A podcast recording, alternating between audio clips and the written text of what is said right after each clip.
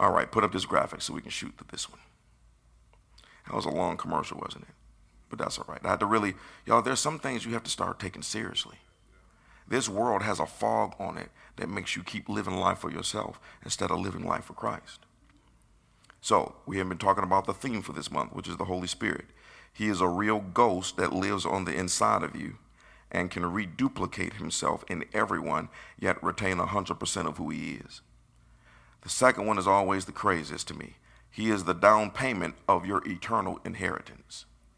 Your inter- internal inheritance is so big, it's so demonstrative, it's so extreme, it's so wealthy and opulent, and, and it's so, I know this is not a word, well, let me just say the right word.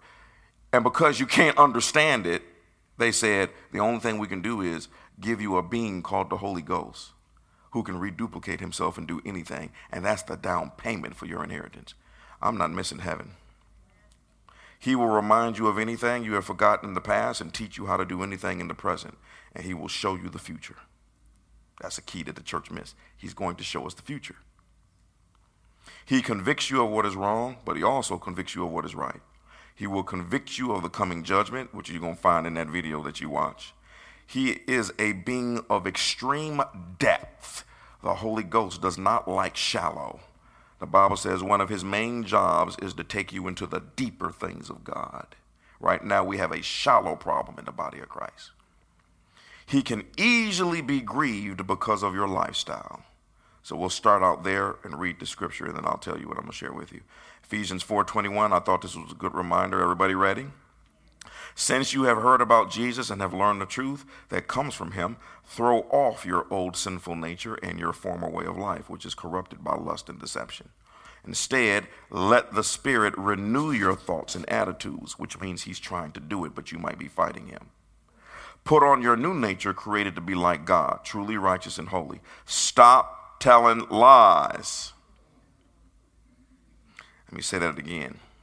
Stop telling lies. But I don't want to hurt their feelings. Stop telling lies. But I was going to get in trouble. Stop telling, let me just keep on moving past that, lies. Let us tell our neighbors the truth. you want to know one of the biggest lies going on right now? Social media. Everybody putting up pictures of who they're not. If I see another selfie stick, you know, and sad part now is, do y'all realize how many people are falling off of cliffs trying to do selfies in dangerous positions? Out of all of the places in the world, you got to stand on the edge of a cliff with one toe like this and then turn around? Man, please.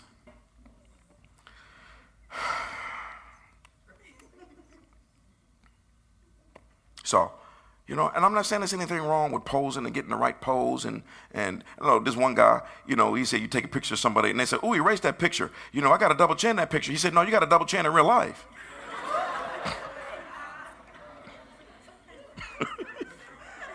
now, you can get rid of the double chin. I'm just saying, and there's nothing wrong with promoting your best, but y'all, people are creating uh, and this alternative lifestyle that's not real. So that's a form of lying. Oh man, what verse am I in? So stop telling lies. Let us tell our neighbors the truth, for we are all parts of the same body. Don't sin by letting anger control you. Didn't say you couldn't be angry. Said don't let it control you.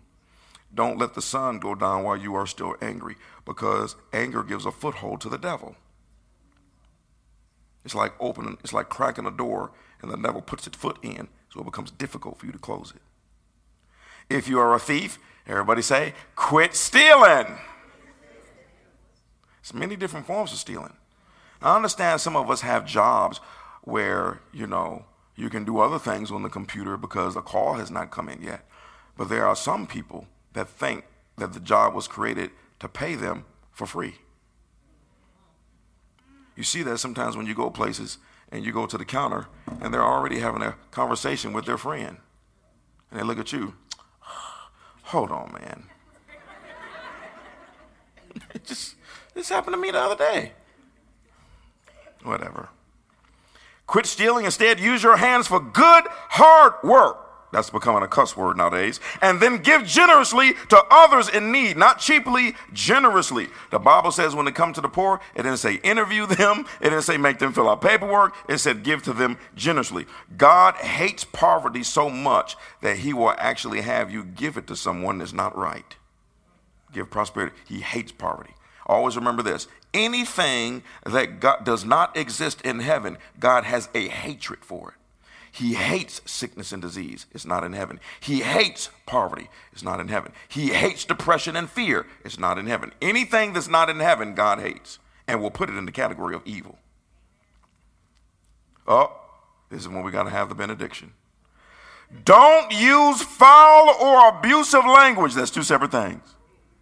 Foul language more in the area of profanity. Abusive language is things that you say about yourself or others that Jesus would never say.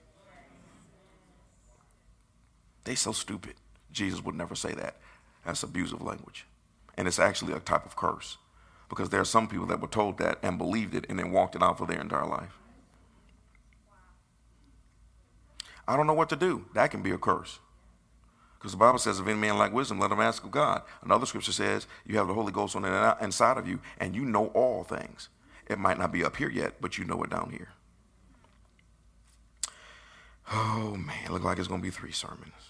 Let everything you say, everything you say, be good and helpful so that your words will be an encouragement to those who hear them. Do not bring sorrow to God's Holy Spirit by the way you live. Remember, he has identified you as his own, guaranteeing that you will be saved on the day of redemption. Get rid of all bitterness, rage, anger, harsh words, and slander, as well as all types of evil behavior. Slander is always gossip, murmuring, and complaining, which seems to be the main diet for the church and people. And get rid of all types of evil behavior. Instead, be kind to each other tenderhearted, forgiving one another, just as God through Christ has forgiven you. How many of you are glad that God did not hold your mistakes, your sins and your mistakes against you? Because if he did, we would all be crispy critters, burnt up with lightning. Y'all know what I'm saying? So, I need to do something right quick because um, things are moving a little bit faster than I expected. And um, this blueprint that we have switched over to where you release the entire church to do the work of the ministry and to be uh, disciples who make disciples. Um, the biggest thing that I'm getting is, is now that we're doing the home church the way that we're doing it, people are really like, we can't believe that y'all are doing it this way. Because um, most people that have done house churches, they've been shut down. You know, it's good until you get too many people, then they accuse you of starting a church to try to control. But y'all, and the only way to win this war in the community is to release everybody out on the streets at the same time. Like I said, I think I might have said this at another location. Imagine what happened if just one Sunday, not every Sunday, if just one Sunday, no church had church and everybody was on the street. Just that one day. Do you realize how that would shake the city overnight? It wouldn't matter what your denomination was. Let me tell you something. When you go out here on the street, these people don't care about whether you Baptist or Methodist or Catholic or Presbyterian or non-denominational or Pentecostal, Foursquare. They don't care about that. All they want sometimes is food, clothing, and love. Can you give me hope? I don't care about your denomination. I don't care about your race. I don't care about your Bible school. Can you just give me hope? You understand what I'm saying? That's all they care about. And we have everybody stuck in church and we won't send them out there to just do that. Could you imagine what it would just look like? Just the body of Christ being on the street would make a statement to the unbeliever. Y'all unified like this? So, nobody's willing to do it. So, how many know we to do it?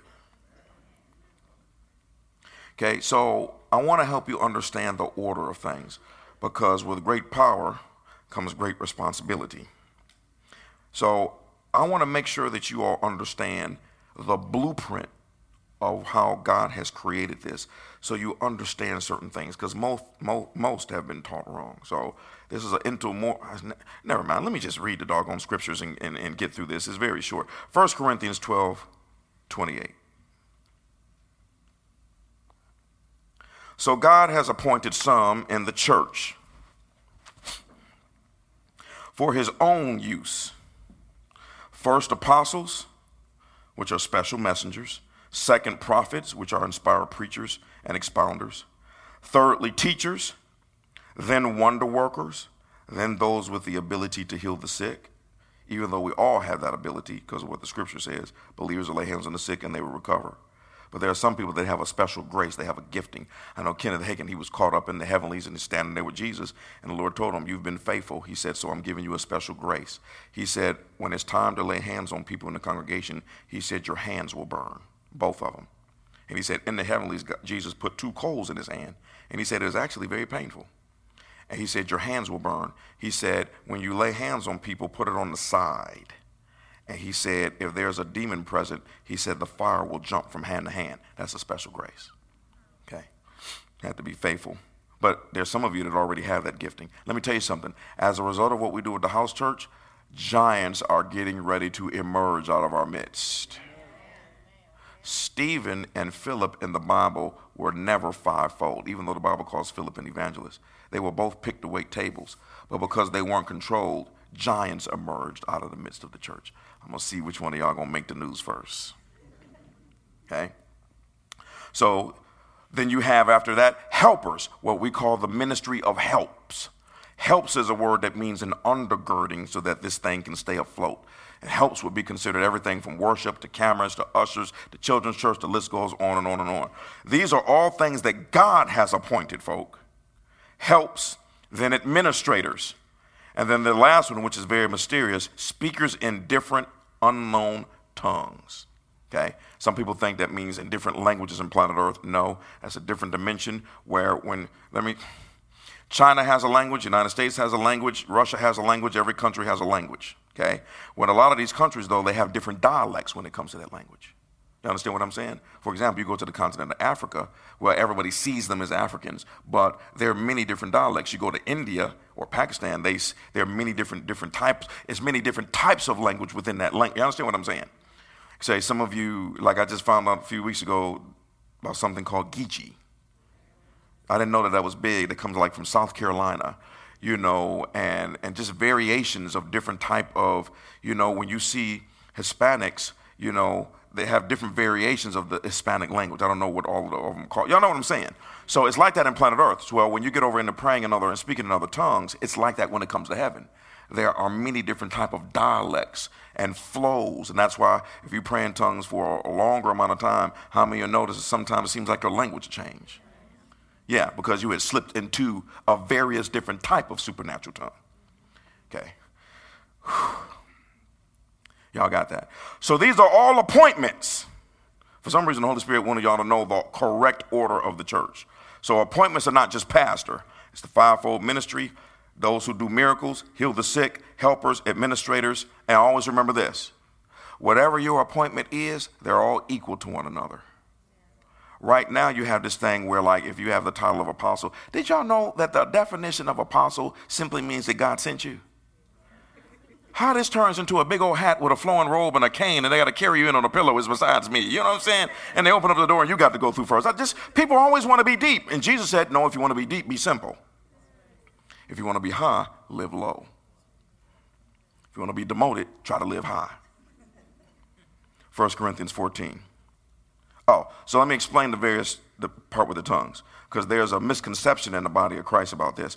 It says, when someone speaks in tongues, no one understands a word he says because he's not speaking to people, but to God. He is speaking intimate mysteries in the Spirit. Now, there's a huge amount of confusion when it comes to this because in Pentecostal circles, they're like, look, everyone can pray in tongues. In some circles, like I came from the Baptist circles, they said no. They said apparently it's only for some.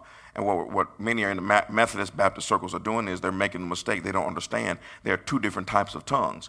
You have the first raw level, foundational level, where it's just a personal language between you and God. Did not just say, no man understands that. So if no man understands it, then how could he interpret it?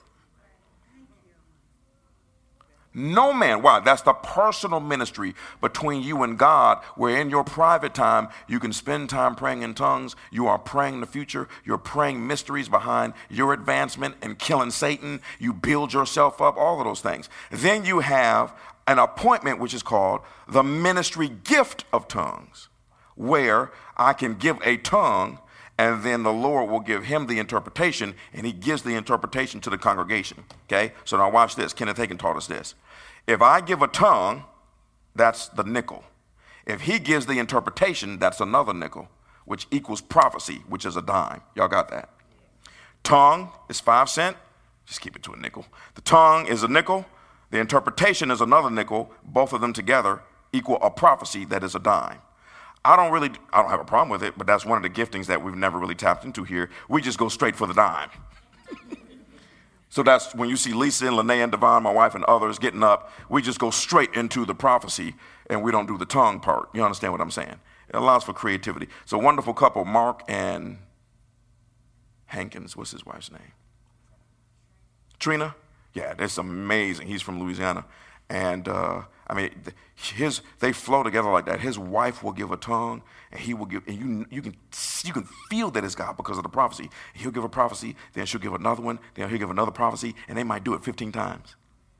Dead accurate. It's amazing to see that gift. Okay, y'all got that? That's the difference between personal ministry and the gifting part. I got to find out where I am now. verse 3 When someone prophesies, he speaks to encourage people, to build them up and bring them comfort. The one who speaks in tongues, here we go, advances his own spiritual progress, while the one who prophesies builds up the church. Okay, now let me say something. When it comes to maturity, the kingdom of God always bases it on your character, not your power. So don't get that twisted. Okay, so I came from the Baptist circles. And so you can be a Baptist and be more mature than anyone that raises the dead. Because in the kingdom of God, maturity is not based on what you can do, it's based on how you act. Y'all got that?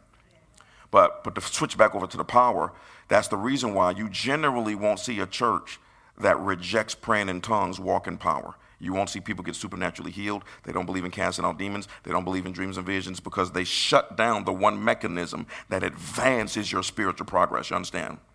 Doesn't mean they're not going to heaven. Doesn't mean they don't love God. And they might get a bigger reward than the one speaking in tongues. Some people just speak in tongues and they just full of the devil, just somebody that doesn't. Y'all know what I'm saying? Okay. And then you have something called what they call them. Never mind. I'll just leave that alone. Okay. 1 Corinthians 12, 4 through 12. I got to give you all of these. These are all in the church. Now, there are diversities of gifts, but the same Spirit, which means not everyone has the same gifting. There are differences of administrations, but the same Lord. There are different diversities of operations, but it is the same God which worketh all in all. But the manifestation of the Spirit is given to every man the prophet. For to one is given by the Spirit the word of wisdom. Word of wisdom is when the Holy Spirit comes upon you and you have supernatural information about somebody's present or future. Then you have another, which is the word of knowledge. That's supernatural information about someone's present or past but it's the same spirit. To another, faith. We're not talking about just regular faith. This is the type of faith that you need in order to raise the dead. In other words, when you walk into this scenario, God puts your faith to the side and gives you His, and at that moment, you're operating like the one on the throne. It's called special faith. Okay, people always talk about they got these giftings. No, you don't. My favorite one is the gift of discernment. No such thing. You just nosy. to another, gifts of healings by the same Spirit. When Jesus spit on the man's eyes and made the mud cake, that was the gift of Spirit. Weird ways to get people healed. We have a couple of people that do that. To another, the working of miracles. To another, prophecy. To another, discerning of spirits. The discerning of spirits is you will be ministering to someone and you know that there's a demon there, or you know what type it is, you know its name, or discerning of spirits is when the Holy Ghost kicks in and the veil on planet Earth disappears and you can see into the spirit angels, demons, heaven, hell, etc. To another, interpretation of tongues. All these worketh the one and self same Spirit, dividing to every man severally as he will, because most people operate in two or three. For as the body is one and has many members, all the members of that one body, being many, are one body, so also is Christ. So, this is very, very important to understand something here. God is very much a creative God, and so do not imitate someone else when you operate in ministry. God will use your own personal gifting, your own personal creative style. The Bible says, don't compare yourselves to one another that is very unwise. Okay? There are certain things that, when it comes to people receiving certain things, gifts of the Spirit, Holy Spirit, praying in tongues, whatever else, you know, I'll just use one scripture, lift your hands, bam. Somebody else might give them a whole Bible study. We're not interested in the method, we're interested in the fruit. Y'all got that? So the God is the one who made it clear that in the church nothing is supposed to be the same. The church is supposed to be a leadership track where God uses your own wiring and the gifts that He gave you and allows you to be creative. You know what? We were doing a training for the small groups. Excuse me. And, you know, trying to, uh, trying to, um, renew their minds about some things. And so, Brother Albert, who always calls me Brother Pastor for some reason, it's old school, Brother Pastor. So he's talking about with launching the groups. He said, So, what day do we want to do the groups on? And I said, You, you know, I am. I said, You remember that scene from Coming to America? Whatever you like. He said, Oh, cool. And I use this as an example. He said, cool. He said, because at the river location, Riverdale location, he said, we were having the service on Sunday. He said, then a group of us would all go and eat our separate different ways. Then we would come back to my house and we would have a Bible study discussing what happened at the Sunday morning service. And I was like, that's cool. And I told the whole group, some of them on the line, asked them, I said, now let me give you an example something. You ask Otha Turnbow to come to your house for a Bible study on Sunday evening after church service, he not coming. it's not going to happen. I don't care what type of food you're serving. Jesus, Jesus could be the special guest. That's just how I am. I'm not, I already been to church on Sunday. I'm the pastor. I've been to church on Sunday morning. No, I'm not coming to your Bible study on Sunday evening. I said, but notice that there was a group that went to church on Sunday morning and wanted to get part two in at your house for two to three hours. So, guess what? If you force everybody to do the same way, we might lose almost everybody.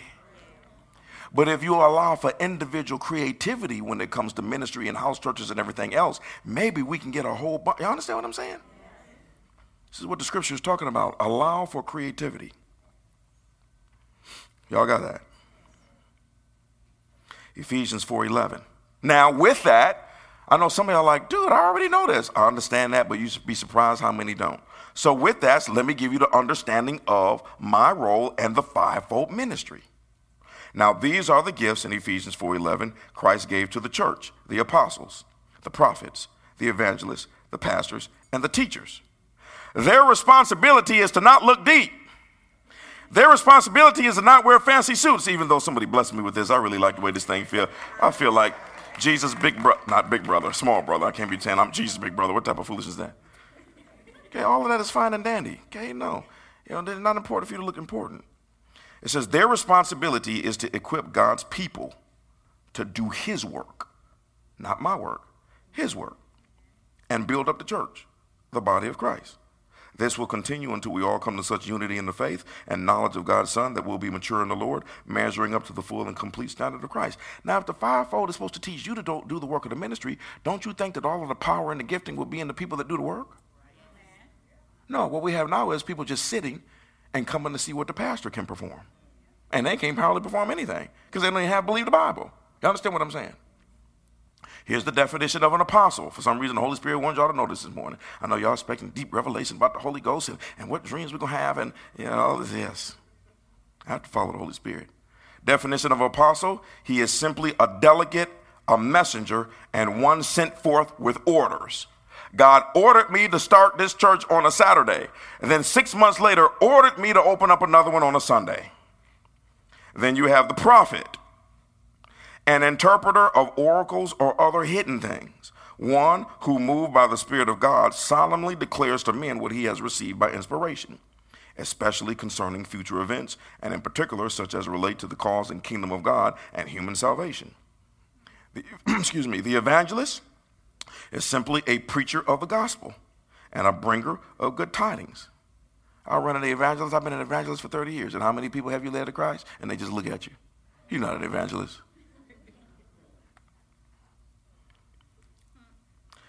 Next one, here's my role pastor, a herdsman, a shepherd, he to whose care and control others have committed themselves and whose teachings they follow. the presiding officer, manager, director of any assembly where Christ is the head of the church. In other words, if you put it in the category of Chick fil A, God is the CEO and I'm just a manager. Y'all got that? Teachers, one who teaches concerning the things of God and the duties of man. It's interesting, in the original language, they call teachers doctors, teachers, and masters. It's one of the reasons why they refer to Jesus as master, it was just, just another word for teacher. Okay? So that's the fivefold. Their job is to teach you how to bring it. That's my only job. As Far, I, I encourage you to do a Bible study on everything that the Bible says about a pastor. Not once did it say that you control the flock. It says be an example to the flock. It says don't be a lord over the flock. But nowhere did it say that the flock needed your permission to do anything. It's that that one scripture keeps bothering me about the disciples said, Lord, we saw one casting out demons in your name, and we told him to stop. That's the spirit of control. And the Lord said, What you stopping him for? He's helping me. Y'all struggling, and a stranger learned it on his own. Y'all gonna stop him. That's religion. Remember what Jesus said? He said, Y'all won't go into the kingdom, and the ones that want to go around you and go in, you block them. And that's what's going on in the body of Christ right now. Pastor, I had a dream. We don't believe in dreams. Pastor, my child, I'm telling you, my child has demonic problems. No, it's not. It feels sorrowful. Go see a psychologist and put them on some medication. They won't go into the kingdom. And when you tell them that you have a problem, they want to. And, and the deep part is a lot of them know you have problems. But you know what they do? They're uncomfortable. Y'all, remember this. It is okay to be ignorant, it's just not okay to continually be ignorant. Do y'all realize how much stuff that I have learned in the last nine years? It seemed like the more I learn, the more ignorant I'm becoming. It's just crazy. It's like outer space. The more you discover, the more you realize how big it is. Okay? 1 Timothy 3 1 through 7. This is a trustworthy saying. This is particularly fivefold elders, anybody wants to be a house church leader. If someone aspires to be a church leader, he desires an honorable position. So a church leader must be a man whose life is above reproach he must be faithful to his wife. He must exercise self control, live wisely, and have a good reputation. We should not see you on Fox News or CNN. He must enjoy having guests in his home. Why? It's a home church. And he must be able to teach. He must not be a heavy drinker. Sometimes you wish to say he can't drink, but you know how people are. But see, God doesn't control you. God is always going to tell you the truth. I was taught it was a sin to have a glass of wine, but the Bible does not say that. Y'all do realize Jesus drank wine you do realize it was not Kool Aid at the Lord's Supper or Welch's. I know it's Welch's, I just Mr. Brown spirit. Y'all do realize that, okay? I mean, never mind. Noah got drunk. Everybody got drunk. I shouldn't have said that. it's not true. That's not right. Hold on, let me rerun that. Y'all know what I'm saying. A lot of important people in the Bible got drunk. Why does the Bible says, don't be drunk with wine, whereas in excess it says be intoxicated with the Holy Ghost. You can really only be intoxicated with the Holy Ghost by praying in other tongues. It says be you just keep praying, just you become full of light and full of power and just y'all got me. What verse am I in? He must not he must not be a heavy drinker or violent. He must be gentle, not quarrelsome and not love money. He must manage his own family well, having children who respect and obey him. For if a man cannot manage his own household, how can he take care of God's church? Church leader must not be a new believer because he might become prideful and the devil would cause him to fall. Also, people outside the church must speak well of him so that he will not be disgraced and fall into the devil's trap. Now, let me say something about that before I do this last one.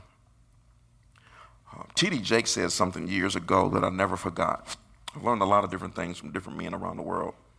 And he said, he said, be careful with scriptures like this. He said, because it's not saying that you have to be perfect. It's saying that you should be moving in that direction and striving. So, like, for example, ladies love to talk about Proverbs 31 woman.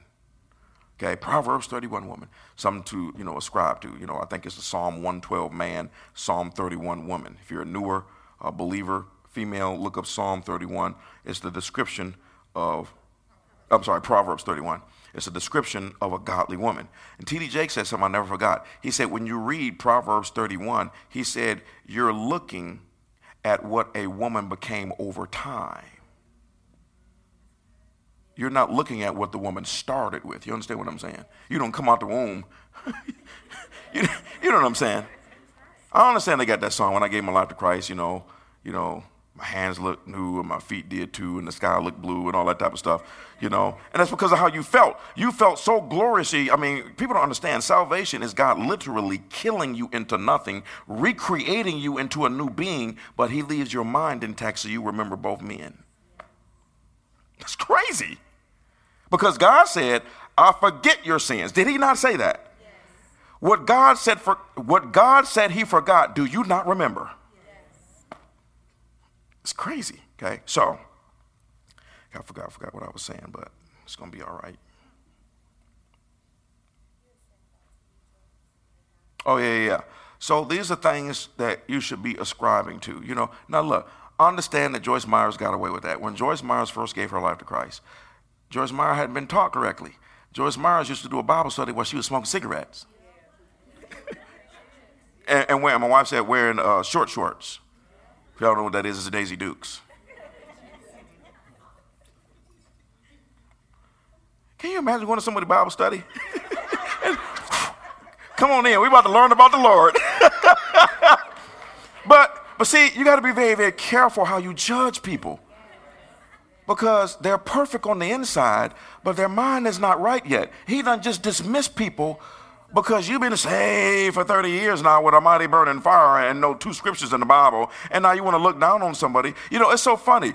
Okay, somebody else spent a long time on their knees begging God to get you saved and crying and worrying and depressed and frustrated and angry and they haven't come in yet and the devil was telling them it's because your prayers are not working and all that type of stuff. Somebody prayed you in after you acted a fool for 30 years.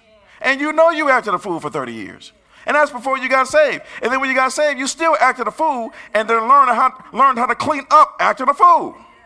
And then so as soon as you get glorious saved, now you want your cousin to come in after one, one sermon. Now you mad. I invited him to church. They don't want God. Like you didn't want him for 30 years? Just but, uh, but I understand how it is. How many know when you go from darkness to light, your eyes are open. I'm sorry, Jesus, I should have done this 30 years ago. And now, because of what you see, the Bible says Satan blinds the minds of those that don't believe. And now that you see, now you want them to come out overnight. But it doesn't work that way. The same one that someone somebody got, they got calluses on their knees right now over you. Now it's time for you to get your own. Just, there might be a reward in heaven for calluses. There was a lady I worked with at Verizon years ago, and she was taught that you had to pray on your knees. And if she couldn't pray on her knees, she couldn't connect. And because I was acting such a fool with the gospel up at Verizon, she pulled me aside one day. She said, Let me ask you a question. You know, is it a sin if you don't pray on your knees? And the Holy Spirit instantly gave me the scripture. He said, Just read it to her. And they received the Holy Spirit and began to pray where they were sitting. She was instantly delivered. Oh, wow. You mean the most important thing in the scripture with the book of Acts? They were sitting down in chairs. Yeah, they weren't on their knees. Is there anything in the Bible that says about praying on your knees? Maybe not. That's, maybe that's what we saw at Family Christian Bookstore. A couple of angels on their knees or something. You know, you'd be surprised how many doctrines you got in the church that ain't got nothing to do with Jesus. Okay, so, so those are things to ascribe to. So again, before I do this last one, because the last one is one of the most important everyone, God creates a blueprint by which everyone can enter into the war with him. And he has individuals that he gives special abilities to to speed up the success of the warriors. So the fivefold ministry apostle, prophet, evangelist, pastor, and teacher are ones that God gives them the ability or the assignment of seeking things. I need you all to teach the warriors how to warfare. I need you to teach them my ways. I need to teach them how to bring it while they're out there in their many different businesses, communities, whatever it is, so that we can have a revival. Right now, the church is waiting on God to push this button for revival to come. It's never going to happen because you can create revival, but you can't create revival while rejecting all of the supernatural. The book of Acts is the blueprint for revival. And there's one thing that you read about in the book of Acts, and that is it was straight up crazy. The type of, you need to read the book, I'm encourage all of you to read the book of Acts as soon as possible and read as fast as you can. The type of stuff that happened in the book of Acts was insane. 3,000 people get saved in one day. Now you got a leadership problem. I mean, just the type of things that would happen from demons to, to you know what I'm saying, to, to them getting kicked out of a city because they got somebody healed. And it was just crazy. And so revival has not come to the church because she keeps trying to bring revival while rejecting the tools and the powers for revival. And two of the one of the tools is you can't control it. Maybe at the best you can track it, but you can't control it. Because when you read the book of Acts, I just got to read it again and I was appalled because I read it differently. I didn't read it by what preachers taught me, I read it for what it said. I read it for what it said. And I was appalled by how many quote unquote regular people emerged as superpowers. I mean, even the, the second to the last book in Acts, I never saw this before. The second to the last book of Acts, y'all remember Philip? Philip was doing all type of crazy miracles and signs and wonders, and he's recorded as the man who got the Ethiopian uh, eunuch saved, and then the Lord snatched him, you know, like Star Trek to another dimension. I mean, all this stuff about Philip. And the second to the last book of Acts, Paul said, I went and visited Philip, the one who was picked to serve tables. Because the whole blueprint was people would give their life to Christ, and there was a track to teach them how to be Superman. You read the book of Acts, how many times it says that, that, that Paul began to persecute the church. And it says the believers scattered everywhere, preaching the gospel, doing signs and wonders and miracles, healings, and casting out demons that they don't believe in today. And it says that they were bringing it, and it says that when Paul and Barnabas found out about their results, they didn't come and shut them down. It says they came and encouraged them, and then found out that they do nothing about the baptism of the Holy Spirit, which is praying in other tongues. And it says that they ministered everyone the gift of praying in other tongues, encouraged them again, and then they left and went to another city to encourage the other believers. It was never a competition thing. It was never the Baptists against the Pentecostals and all this racial foolishness, white against black, and Chinese against Puerto Ricans, and aliens against Batman. Y'all know what I'm saying? This is getting out of control. None of that. It was just one.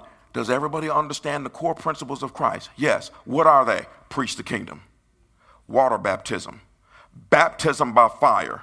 There's two substances that God uses to bring refreshing and to bring judgment water and fire. World was destroyed the first time by water, second time by fire. We know the water is the word of God, Holy Ghost is fire, okay? So they use water and fire. You get water baptized because of salvation, and then you receive fire baptism, is just simple prayer, and, then you had the ability to pray in tongues. Fire baptism is to empower you. That's why the, in, the book of Acts, the disciples were just sitting around, just sitting around, and the moment the Holy Ghost came upon them, boom, overnight, wham, just started bringing it. Which a few days ago they were running and saying, We don't even know Jesus, we don't even know him. That's what that Holy Ghost, it, it empowers you to do that. What was I talking about, Randall? I keep you lost. Yeah, I don't know, but it was good. It was. Oh yeah, yeah. So, so, so, what are the core principles? Preach the kingdom, water baptism, fire baptism or praying in other tongues. Okay? Um, um, visit the sick or heal the sick. Visit those in prison. Feed the poor. Take care of the orphan. Those are the core principles, core principles of the kingdom of Christ. So anyone that does those things, Jesus will never stop them. You don't need a preacher's permission to do that. And they're going to come. The Lord has already given us dreams that they're going to come after me like fire for one reason I just simply, Holy Ghost said something that was so interesting. He said, You preached a message called Let My People Go. He said, But the truth is, He said, You let me go. Y'all think about it. It's common sense. I told you about the movie that my wife and I are watching. And this alien artifact, artifact came into planet Earth, and he got two people working on it. Two! And they're just wrecking their brain trying to figure this out. And then it hit them. Mm, we're going to we're going to give a piece of this thing to the lady who has the top followers on Instagram. He said, launch it to the whole world and let them figure it out. I mean, so what now? What, what are we trying to do? We're trying to create revival by making people come to a church building. While we reject the supernatural, we don't believe in all that demon stuff. We don't believe in all. Now, now what's interesting is the, a large majority of the body of Christ doesn't believe in the very things Jesus said are supposed to be in the last days. He said, In the last days, I'll pour out my spirit upon all flesh. He said, People will have dreams and visions. We don't believe in all that. It was just spaghetti that you had too much uh, green pepper on it. Okay. Jesus said, when a demon leaves a person, he said it goes around trying to find a rest, and then before it comes back, if it can get back in, it goes find seven more demons, more wicked. Lets you know that there's rank in that kingdom. We see that all the time. Didn't say they couldn't be cast out the second time. He said they go get some stronger ones to see if they can stay there this time. Then he said something weird. He said, that'll be the testimony of the last day generation. So I said, if that's the testimony of the last generation, Jesus was casting out demons all day, every day. The book of Acts, they were casting them out every day, all day. Where are they at? though. It's a stupid rap song, I think. Where they at, though? You understand? I was like, Jesus said it's supposed to be more prevalent. He was doing it all day, every day. And we don't hardly see any. And the church is saying they don't believe in that? That it's just psychological? Oh, so Jesus is a liar now. He didn't have the Holy Spirit to, to show us what was coming in the future because he doesn't know what he's talking about. No, simple. You don't have an environment for it. And let me tell you something. If you don't, if you are afraid, you know what? It, it won't be brought to you. If you don't have the weapons and the tools to do it, why are they going to drop it in your lap? Somebody coming here and acting crazy and got a real demon and levitating, and all, all the church members run to the parking lot.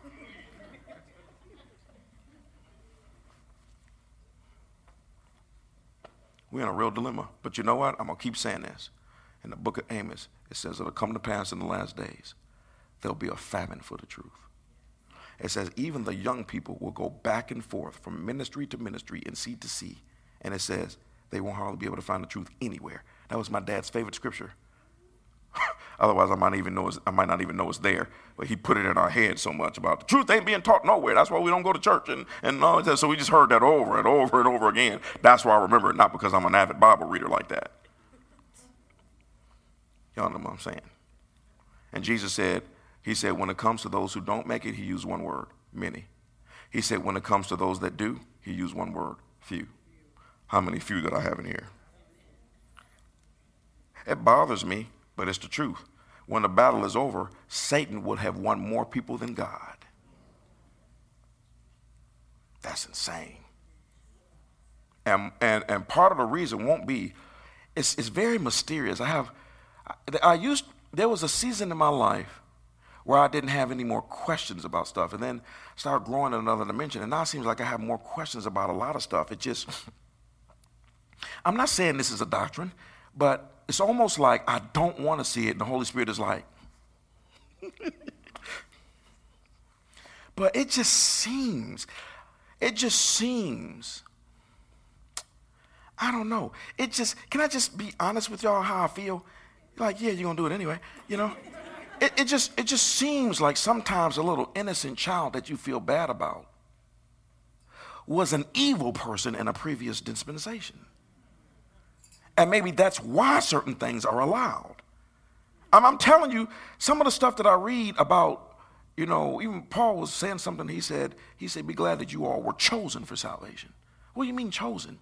Bible talks about how those that are predestined for salvation before the foundation of the world. It's like I said before. I'm not saying this is a doctrine. Don't go out of here marching with no new doctrine like the, the Egyptian dude that I met at the Indian restaurant. But some God doesn't mind us just thinking about these things. God gave us just enough information to walk in victory. But it's a lot. 99.9999% of what exists, He has not shared with us. Bible says, eyes have not seen, ears have not heard, neither has it even entered into your imagination.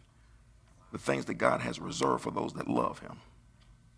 Now it says the Holy Spirit can start revealing these things to you, but how can your mind keep up with an individual that never had a beginning?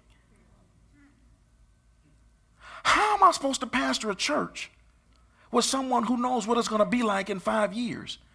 And I don't know what's going to happen by the end of the service. How, you know, I'm saying, how do you keep up with an individual that is one being, but is in all of us at the same time, yet retains 100% of who he is? I mean, God is the only individual that's uncreated. He just, how do you, that just messes me. That's my first question in heaven after I faint and get up after a million years from what I see. Dude, how do you not have a beginning? It's like he's a circle. And with a perfect circle, you don't know where it started and you don't know where it ends. That's why everything operates in circles. And what we call planet Earth is just a small blip of eternity. God tried to create the story, He tr- tried to create a, a, huge embassy. I mean, it's, it's weird. I mean, how how's, I, I'm getting frustrated trying to explain myself. How is it that you never had a beginning? You're an eternal being, and one day and woke up and decided that you wanted a family. Bible calls Adam the son of God. You just woke up this one day. You've been around, you just stunk this up after 200 million eternal dimensions of light and all that. You just stunk this up one day. We, don't, we can't think that high. We just can't. What you can do is trust what the word says and recognize that on the other side, everything won't be revealed you just go to the next level. Okay, so just throwing some stuff out there. But it just it just seems that way. You know, I gave an example. I'm almost done, trust me. I gave an example of everybody say pretend. This is the type of stuff I'm thinking of when I'm driving down the street. It's like it's like there was another world that we existed in before and it's like something happened in that world, and God needed to recreate things. And in that world, there were ones who attacked him and ones that didn't. Everybody gets put in this new world called planet Earth. And then the ones who didn't attack him in the previous world, we make sure they get saved. They're predestined for salvation. They are ordained because in the previous world, they didn't come against us. But the ones who came against us asked for a second chance.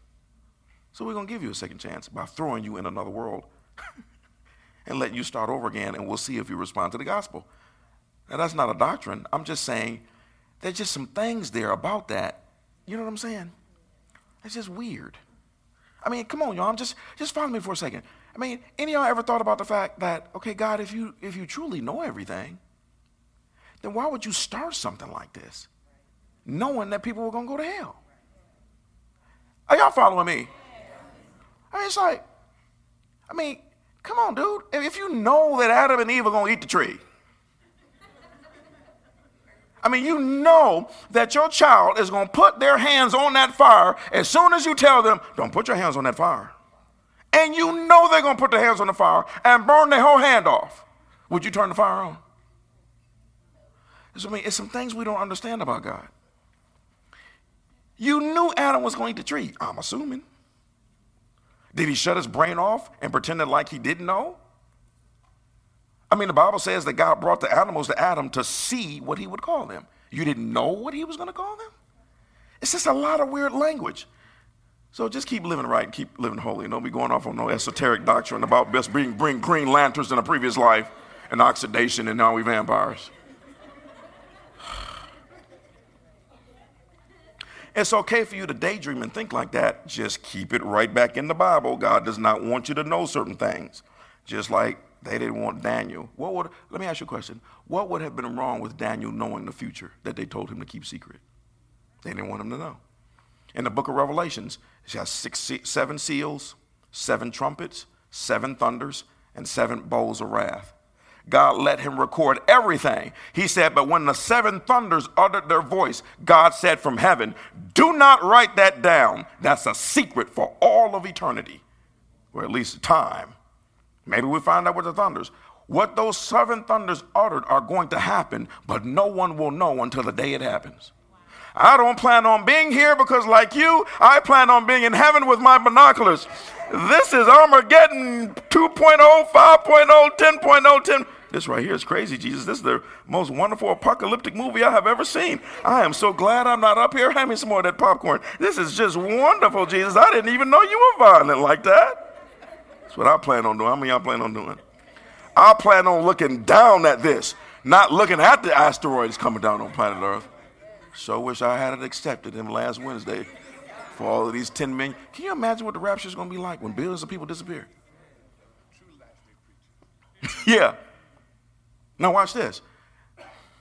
I'm not talking about the man, but I'm talking about the man. COVID came in, and the whole nation was forced to trust one man named Fauci over a virus. You don't think a ruler is going to emerge when millions of people disappear, all nations, all colors, all races, all denominations, and when they investigate, why is it all the folk that disappeared were all of those people we called Bible thumpers?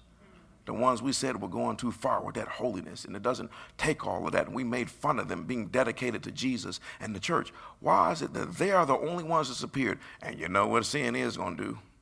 Well, based on the experts, we have determined that an alien ship came through, and you would be right, because the Bible calls us aliens.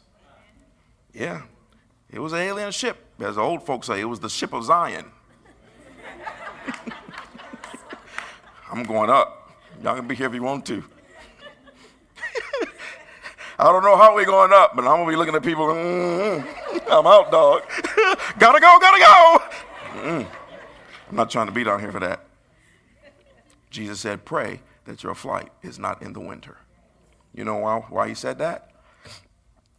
Because winter is when everything dies. You take the fruit off the tree before winter comes. He said, Do not be here in this planet during wintertime when everything is still dead and frozen because of the Antichrist. They're going to have enough boldness to attack the head angel. A man in planet Earth is going to turn his arrogance on the top angel. And the, and the next sentence says, But he will be broken. I love that term. Last scripture. Y'all ready to get up out of here and y'all ready to go eating? I know I am. Today was one of those days. If I was a member, I probably would have stayed home. Just keeping it real. See, let me tell you something. When I became a Christian, I lived this. I had a real relationship. I didn't live this on Sunday. I lived this on Monday, Tuesday, Wednesday, Thursday, Friday, Saturday. I lived this sun up to sundown. So if I got up on a Sunday morning and wanted to stay home, psh, I'm staying home. Bible says, forsake not the assembling of yourselves together, right? He didn't say often. Some people will take that too far, and we're not going to see them for three months. Watch. So always somebody looking for a reason and an excuse. Uh, I'm so glad I came to church today. Oh, I got a word in due season. Thank you, Father, Holy Ghost, Jesus, and all the angels, and Mary, mother of Jesus, and Joseph, and Can I add this little thing in? I only got one more scripture. You're like, yeah, you need to get to this last scripture, brother, because you're wilding out. You know what something that's bothering me? Is how Joseph, Jesus' father in planet Earth, disappeared. He's never in the narrative anymore. The last time you see Joseph is when Jesus told him, What you bothering me for? Don't you know I must be about my father's business? And you never hear from Joseph again. I think he got offended.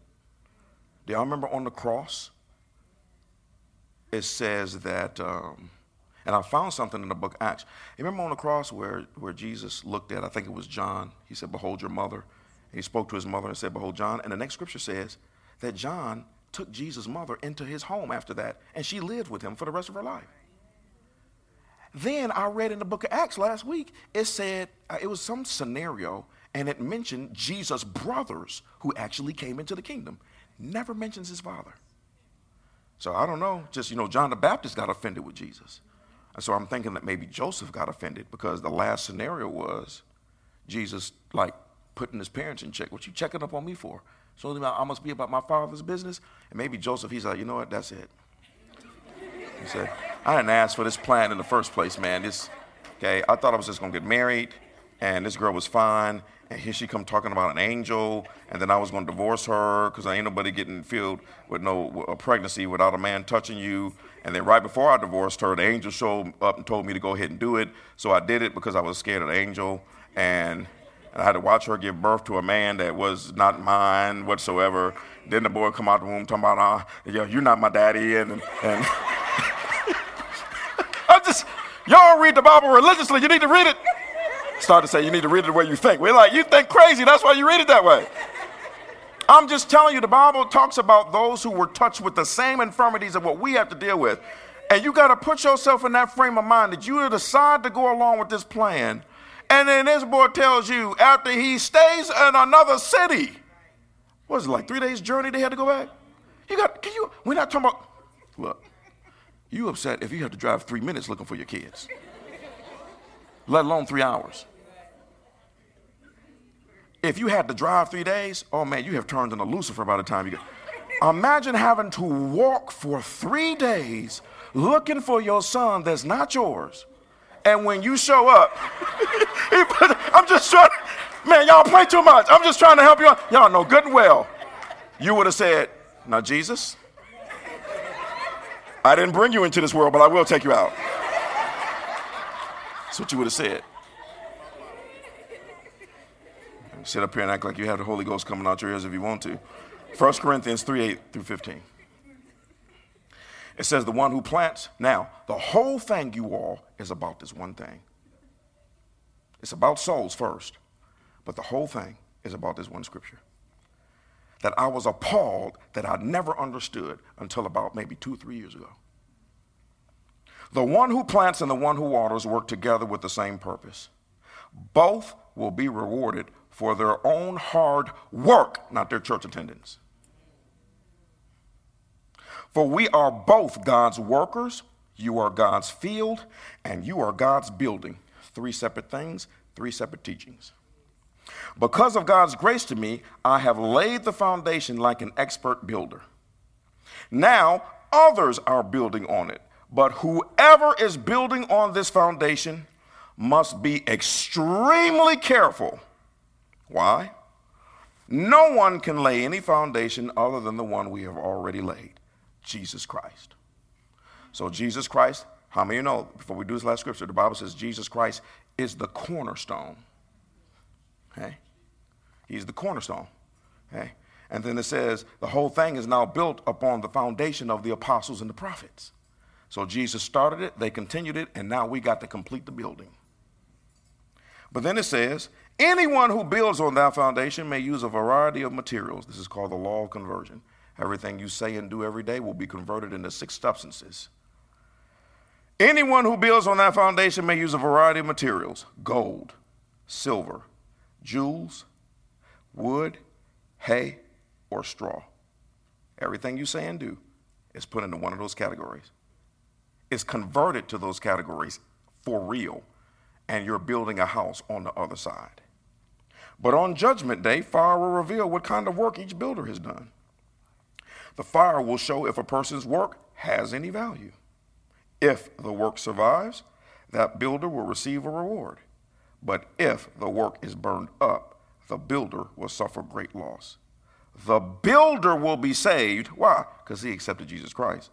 But like someone barely escaping through a wall of flames. I was appalled. John Bevere said he was over at a church, um, one of the Hispanic countries, and I think they had like 160,000 people at this particular ministry. And it started with 10 men. So he met with the 10 men after dinner. And John Bevere said he was appalled in a good way at the level of commitment that these people had their service and what they did and their dedication to the things of God and their attitude. And so, you know, like us Americans always do, we think it's some shortcut or something. So he met with the guys. He said, You know, why is it that your people are so dedicated? He said, There's nothing like this in the States. They said, Oh, that's very, very simple because he said he thought it was prayer or it had to do with, you know, Hispanics are different than any other bells. No, it's not.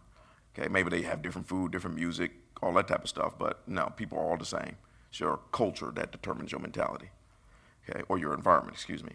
So they said, No, it's none of that. So they, they said, There's one thing we do differently than y'all in the United States. He said, What's that?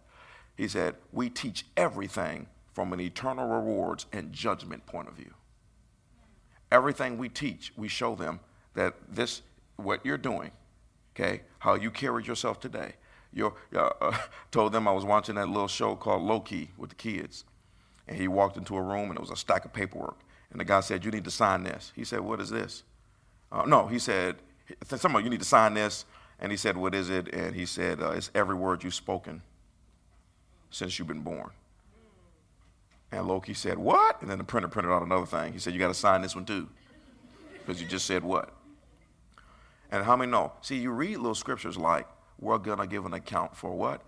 Every idle word. Did you know that the word idle means unemployed? It means every word that you spoke out of your mouth that Jesus would never speak, you have to give an account. An account is a financial term to determine if you get a reward or a penalty. Okay? And we see this in planet Earth in Scripture for you that are new to this. Gold, silver, jewels, those are the three categories of good decisions. Wood, hay, and stubble, those are the three categories of bad decisions. You add fire to gold, silver, and jewels, it purifies them. Add fire to wood, straw, and hay, it burns it up completely. In the scripture, it says it another way 30 fold, 60 fold, 100 fold. Scripture says it another way that which is good, that which is acceptable, that which is perfect. Three. See it in the classroom. A, excellent. B, good. See, my eyebrows have now lifted. You getting ready to get your Xbox taken away. Three categories are good. See it in a race. First place, second place, third place. Anybody else, y'all can try again next year. See it in the Olympics. Gold, silver, bronze. I can do this all day. The threes are in categories of good and the threes are in categories of bad. I don't want to get over into the wood, hay, and the stubble. So, no one told me that how I live, no one told me that Jesus said, I am the door. So, in order for you to get into heaven, you have to come through me. There is no other way to get up there except through Jesus Christ. It says, if you try to get up some other way, heaven calls you a thief and a robber. So that's what scripture says.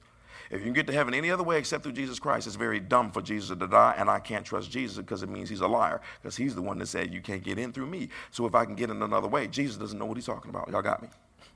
I didn't know he's the door. Now, I knew that he was the door, but I just thought automatically you get a mansion. I did not know that Jesus is the door. Y'all remember the scripture that we read that determines your entrance, the party that they throw for you? And then I did not know that what you do every day for Christ works into a reward system and you're building something on every day, on, on the other side.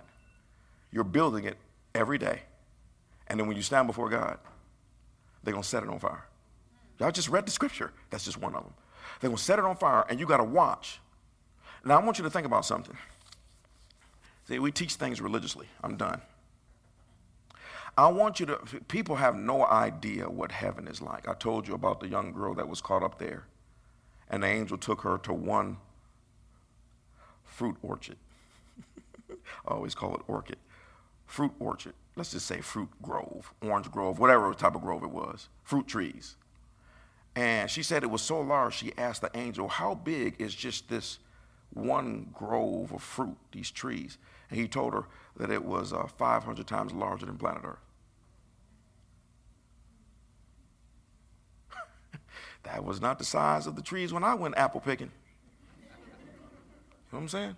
I want you to imagine heaven is so. Now, we're not talking about all of the other different types of fruit. Just one particular fruit, and that one particular grove is called a grove. It doesn't matter. Y'all know what I'm saying. Fruit trees, whatever the area is called. 500 times larger than planet Earth. So heaven is, is, heaven is an extremely big place, but it is also a ever expanding place.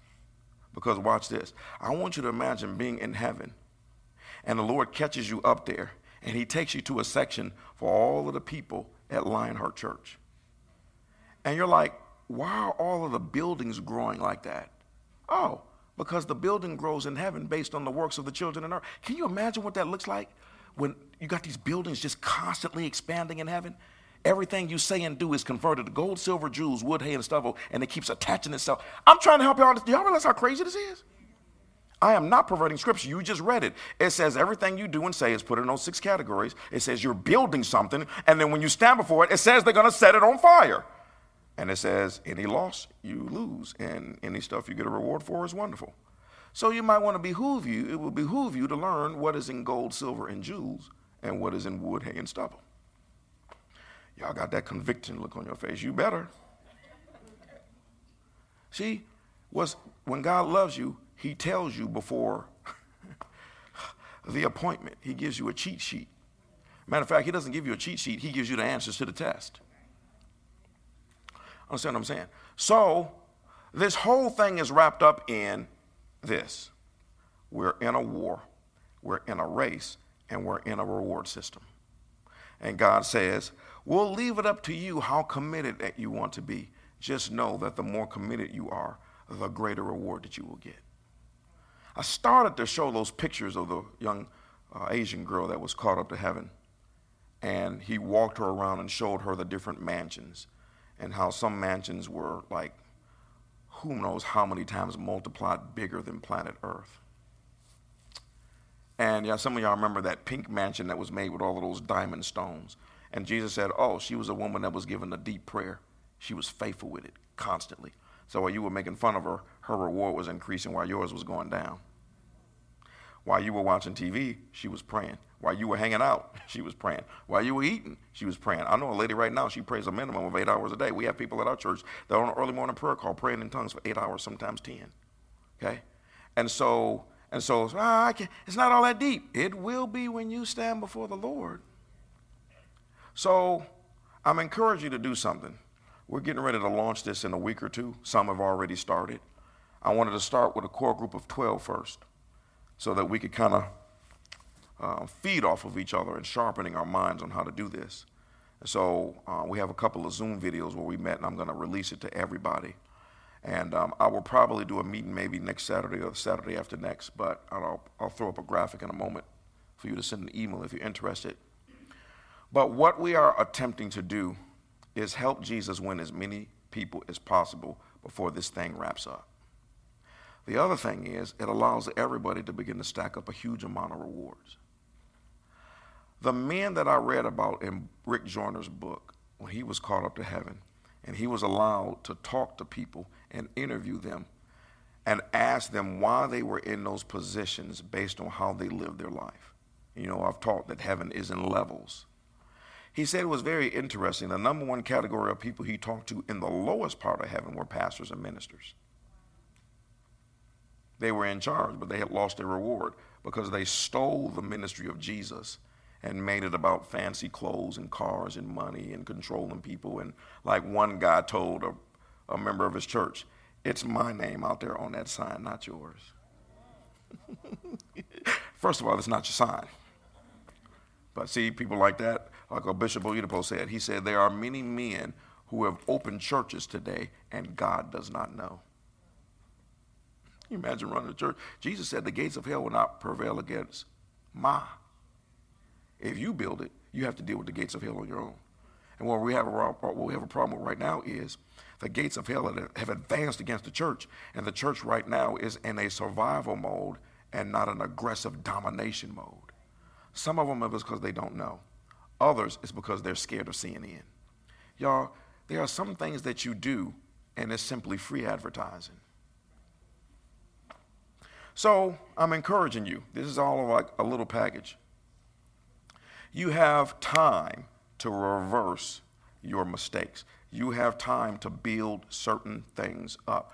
You, two things reading, watching the video, and then for you that read the Bible, how many Bible readers do I have in here? I'm not going to look just in case.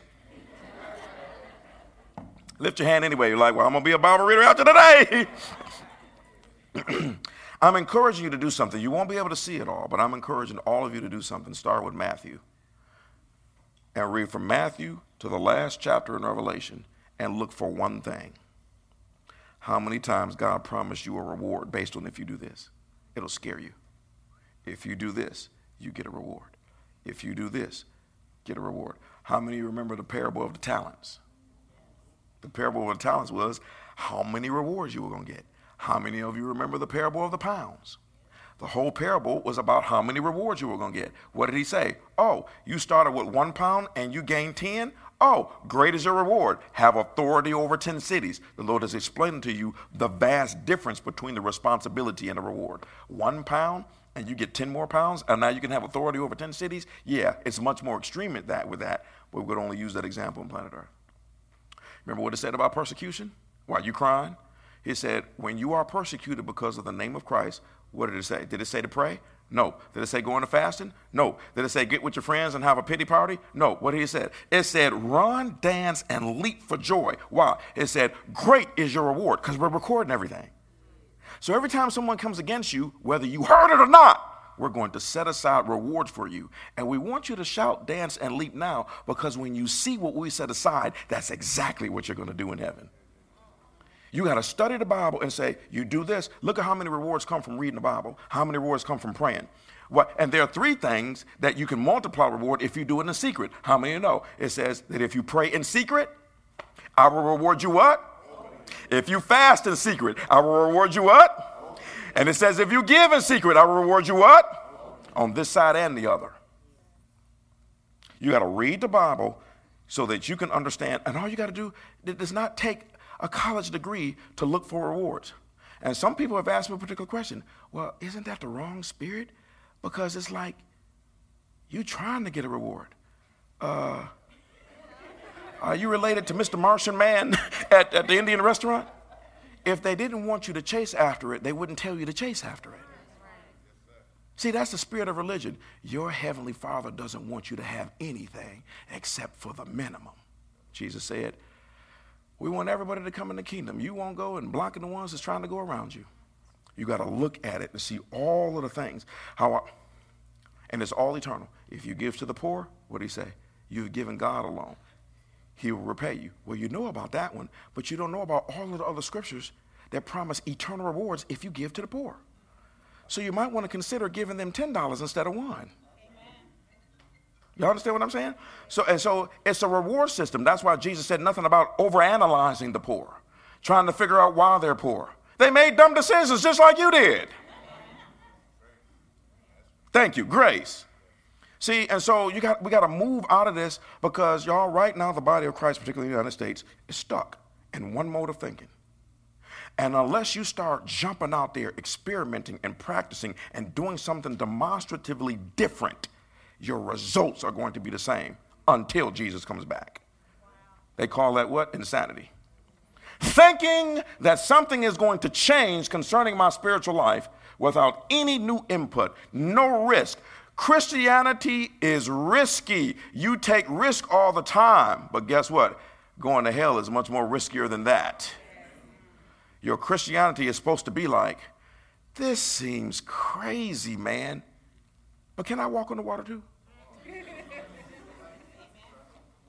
But the other ones, let's see, is he going to sink? You understand what I'm saying?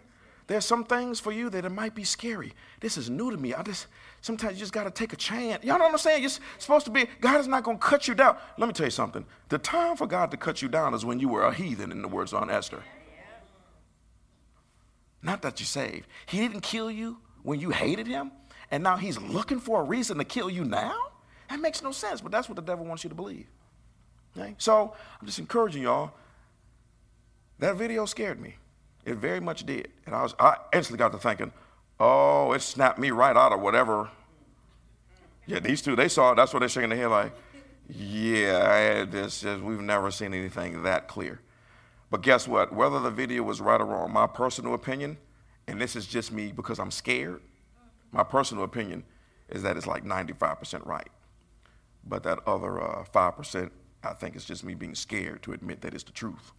You know, like when you buy the disinfectant, kills 99.9% of germs.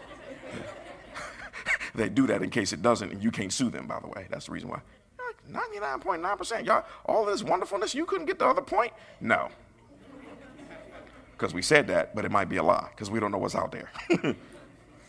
so, so I encourage you, uh, watch the video, and then y'all get into the Bible yourself.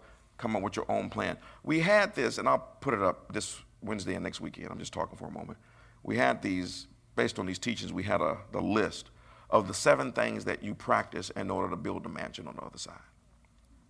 Most people are doing it by default or they're doing it by theory or doing it by how they feel. God, when it comes to these things, God wants you to know exactly what to do. You serve a heavenly Father that is exact. Do this, and this will happen. Do this, and this will happen. Don't do this, and this will never happen. He's exact.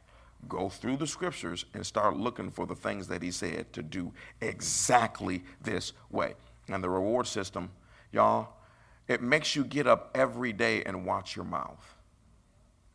I know when I first taught this, there were a group of people that it, I guess they broke into the church or something and were cleaning.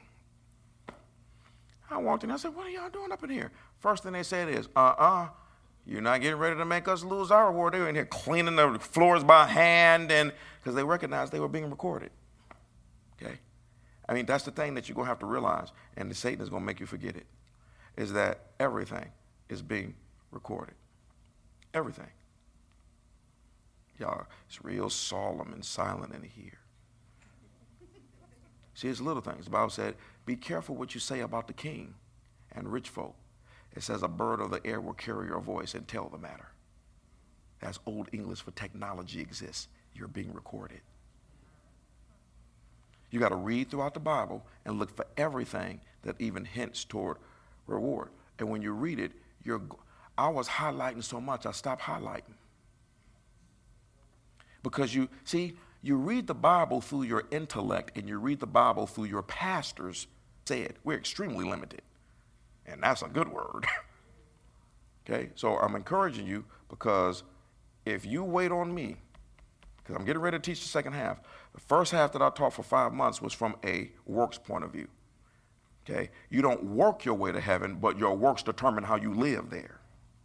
I didn't know that. So I taught it from more of the, the working side, the things that you do reading, praying, giving, tithing, giving to the poor, uh, fasting. All of those things have rewards on the other side. The second half, you got to be ready. So you're going to put on your wigs and your toupees and seatbelt and race car seatbelts. You know, those one to come across and everything. You're going to have to be ready for this because now for the second half of this year, the Holy Spirit is moving on me and impressing on me big time. The most important thing about heaven is character. Jesus said one statement, and I think this is where I close. He said, just when it comes to greatest and he alone, it is those that are the most humble that are the greatest in heaven. So that lets you know that your humility will determine your reward. He said, prideful people lose, humble people get exalted. He said that three different times. He said it is those because the disciples were arguing who was going to be the greatest. Um, y'all ain't even done nothing yet. and he said, stop arguing about who's going to be the greatest. He said the greatest is the person that's the most humble character. What does 1 Corinthians chapter 13 talk about? It says you can give all of your money to the poor. It says you can speak in the tongues of angels. It says you can give your body to be burned. But it says if you didn't have love, you have wasted your time with all three character. So that's the other side. Is right now we have a problem in the body of Christ where, you know, nobody seems to think that you're supposed to live right. Well, you know, God loves me. Mm-hmm. But he's not going to go against what he said. You know what I'm saying? I mean, God loves you. How many know? How many believe God loves you? How, almost, how many also know that if you jump off this building, um, we're going to hear splat? He loves you. That doesn't bypass and break law. And most people don't keep natural law, let alone even know what spiritual law is. If God said, oh, Jesus, I might lose a couple people here, but that's all right.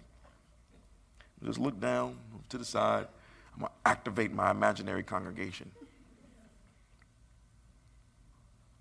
If God said fornication will damage your spirit and take you to hell, that's what he meant. If I say that, that is not me hating on you, that is me loving on you.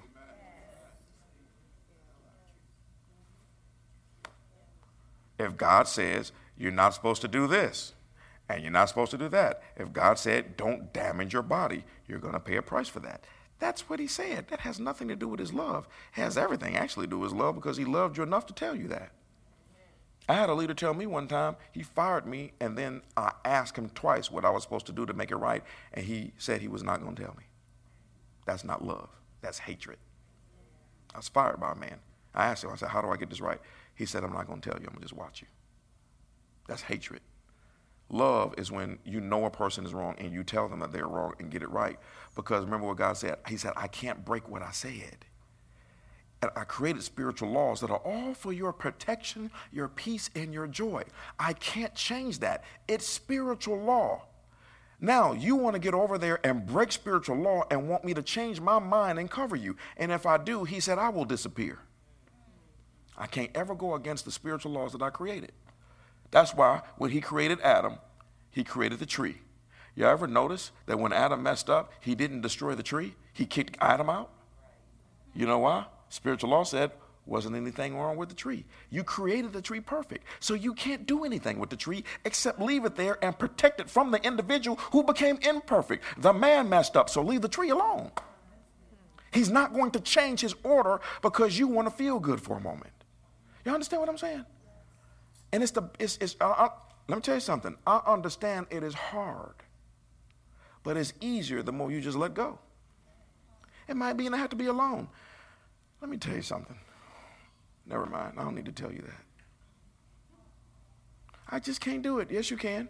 We put a million dollars on the table. I bet you you can do it. People crack me up talking about what they can't do.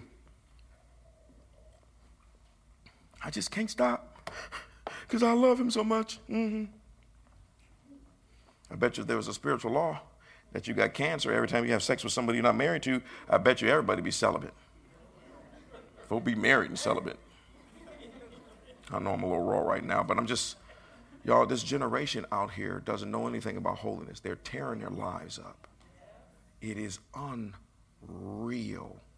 I was at Kroger the other day. I couldn't tell if this was a guy or a girl. It looked like a monster. And looked like it was going to hit me. And I was looking back like, mm, that's not something that you want to try with a son of God.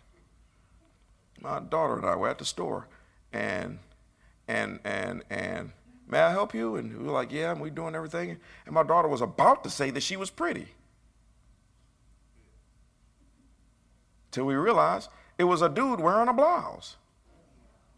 It's just getting worse and worse. Well, now it's this new thing. I noticed this thing on Instagram now where men, they got full beards now. They they make themselves up like a woman. Bible speaks against that. You're like, oh, it's not that deep. It's just creativity. Creativity of hell. So, but the Bible says when you saw that happening, he said, Look up. I'm just about to walk through the door. And I'm, you know, and right now we have leaders.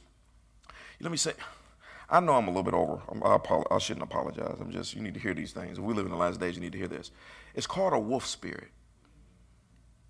Wolves run in packs. Okay, they run in packs because they can't ever win against you alone.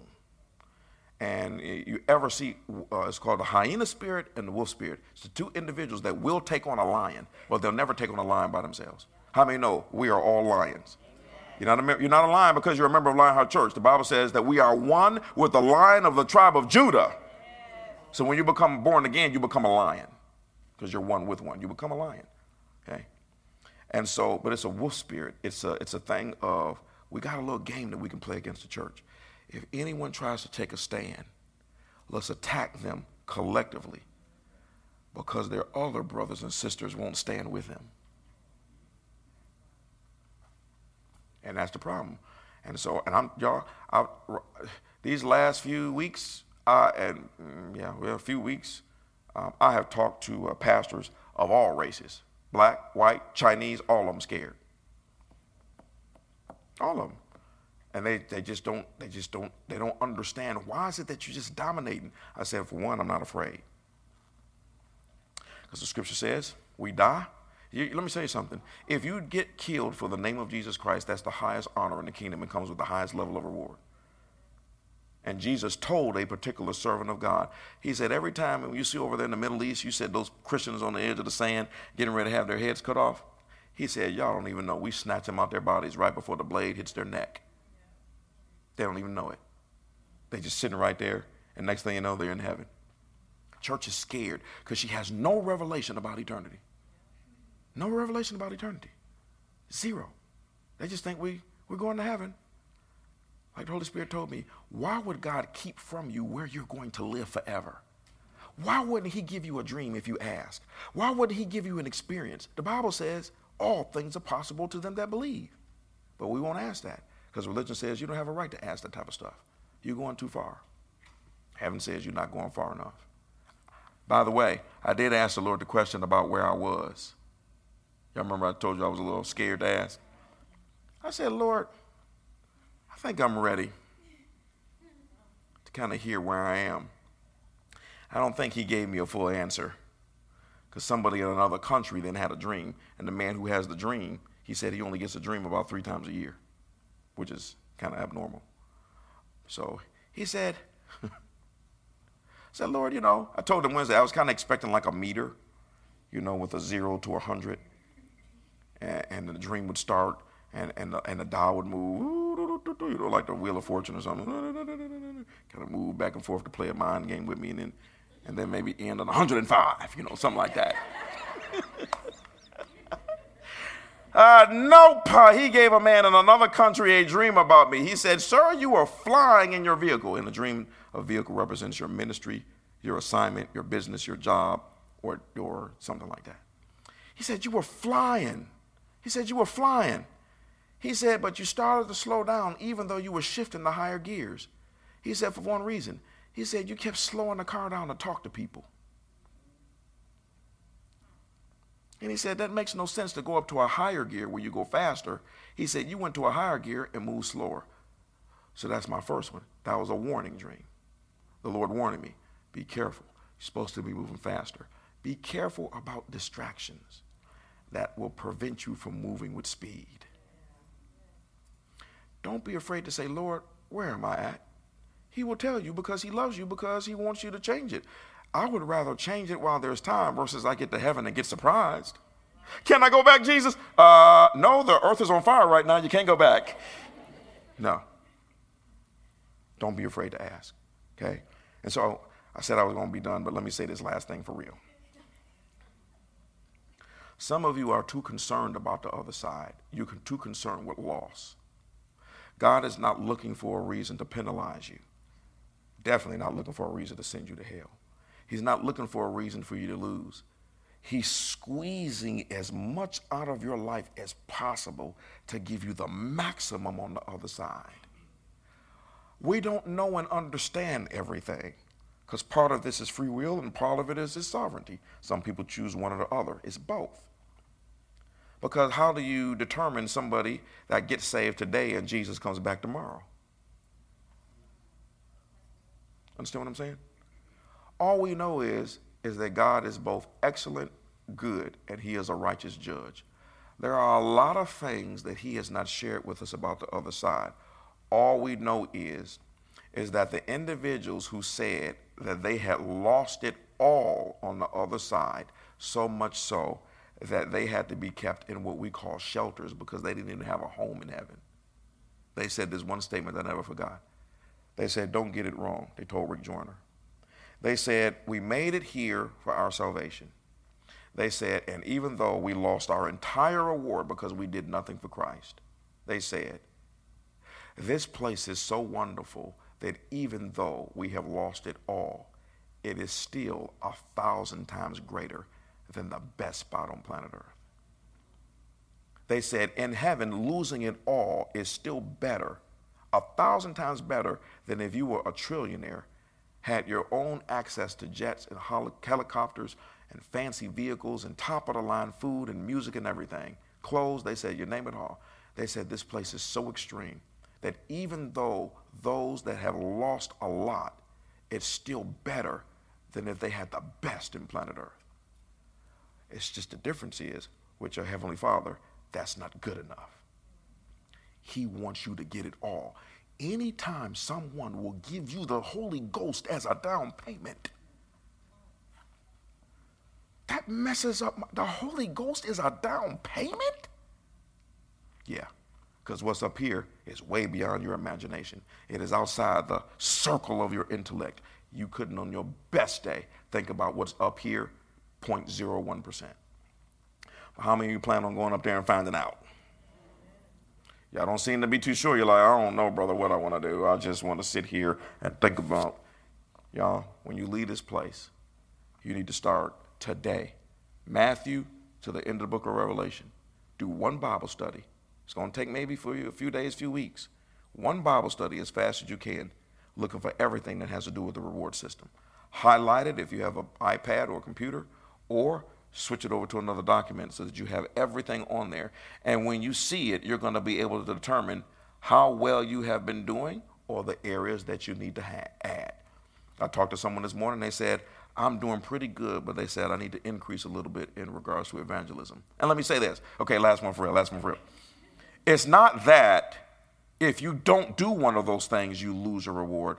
It's that you build your rewards by all of those things. You understand what I'm saying? Kind of like God has different ways He will heal people. Some is through inner healing and deliverance. Some is by laying on of hands. Some is just by getting in the Word. You have gifts of the Spirit. You have gifts of miracles. You have all the different. You can eat a raw diet of, of organic food that can sometimes heal you even of a terminal sickness and disease. Many different ways of healing. Okay, they all produce the same. So, so with God, it's not like one or the other. It's like these are all of the things that you can do, and you just keep stacking it up and stacking it up and stacking it up. And I'm curious to see what it's going to look like in order to stand in that when I have to stand in front of the house, in front of a house that might be 20 times larger than planet Earth. And then they're going to set it on fire. And I got to watch it burn. And I'm hoping none of it comes down to the ground. How about you? You don't want the whole thing to come down to the ground and it's a toothpick sitting there. Oh, man, the angel's sitting there. Go ahead. We tried to tell you behind.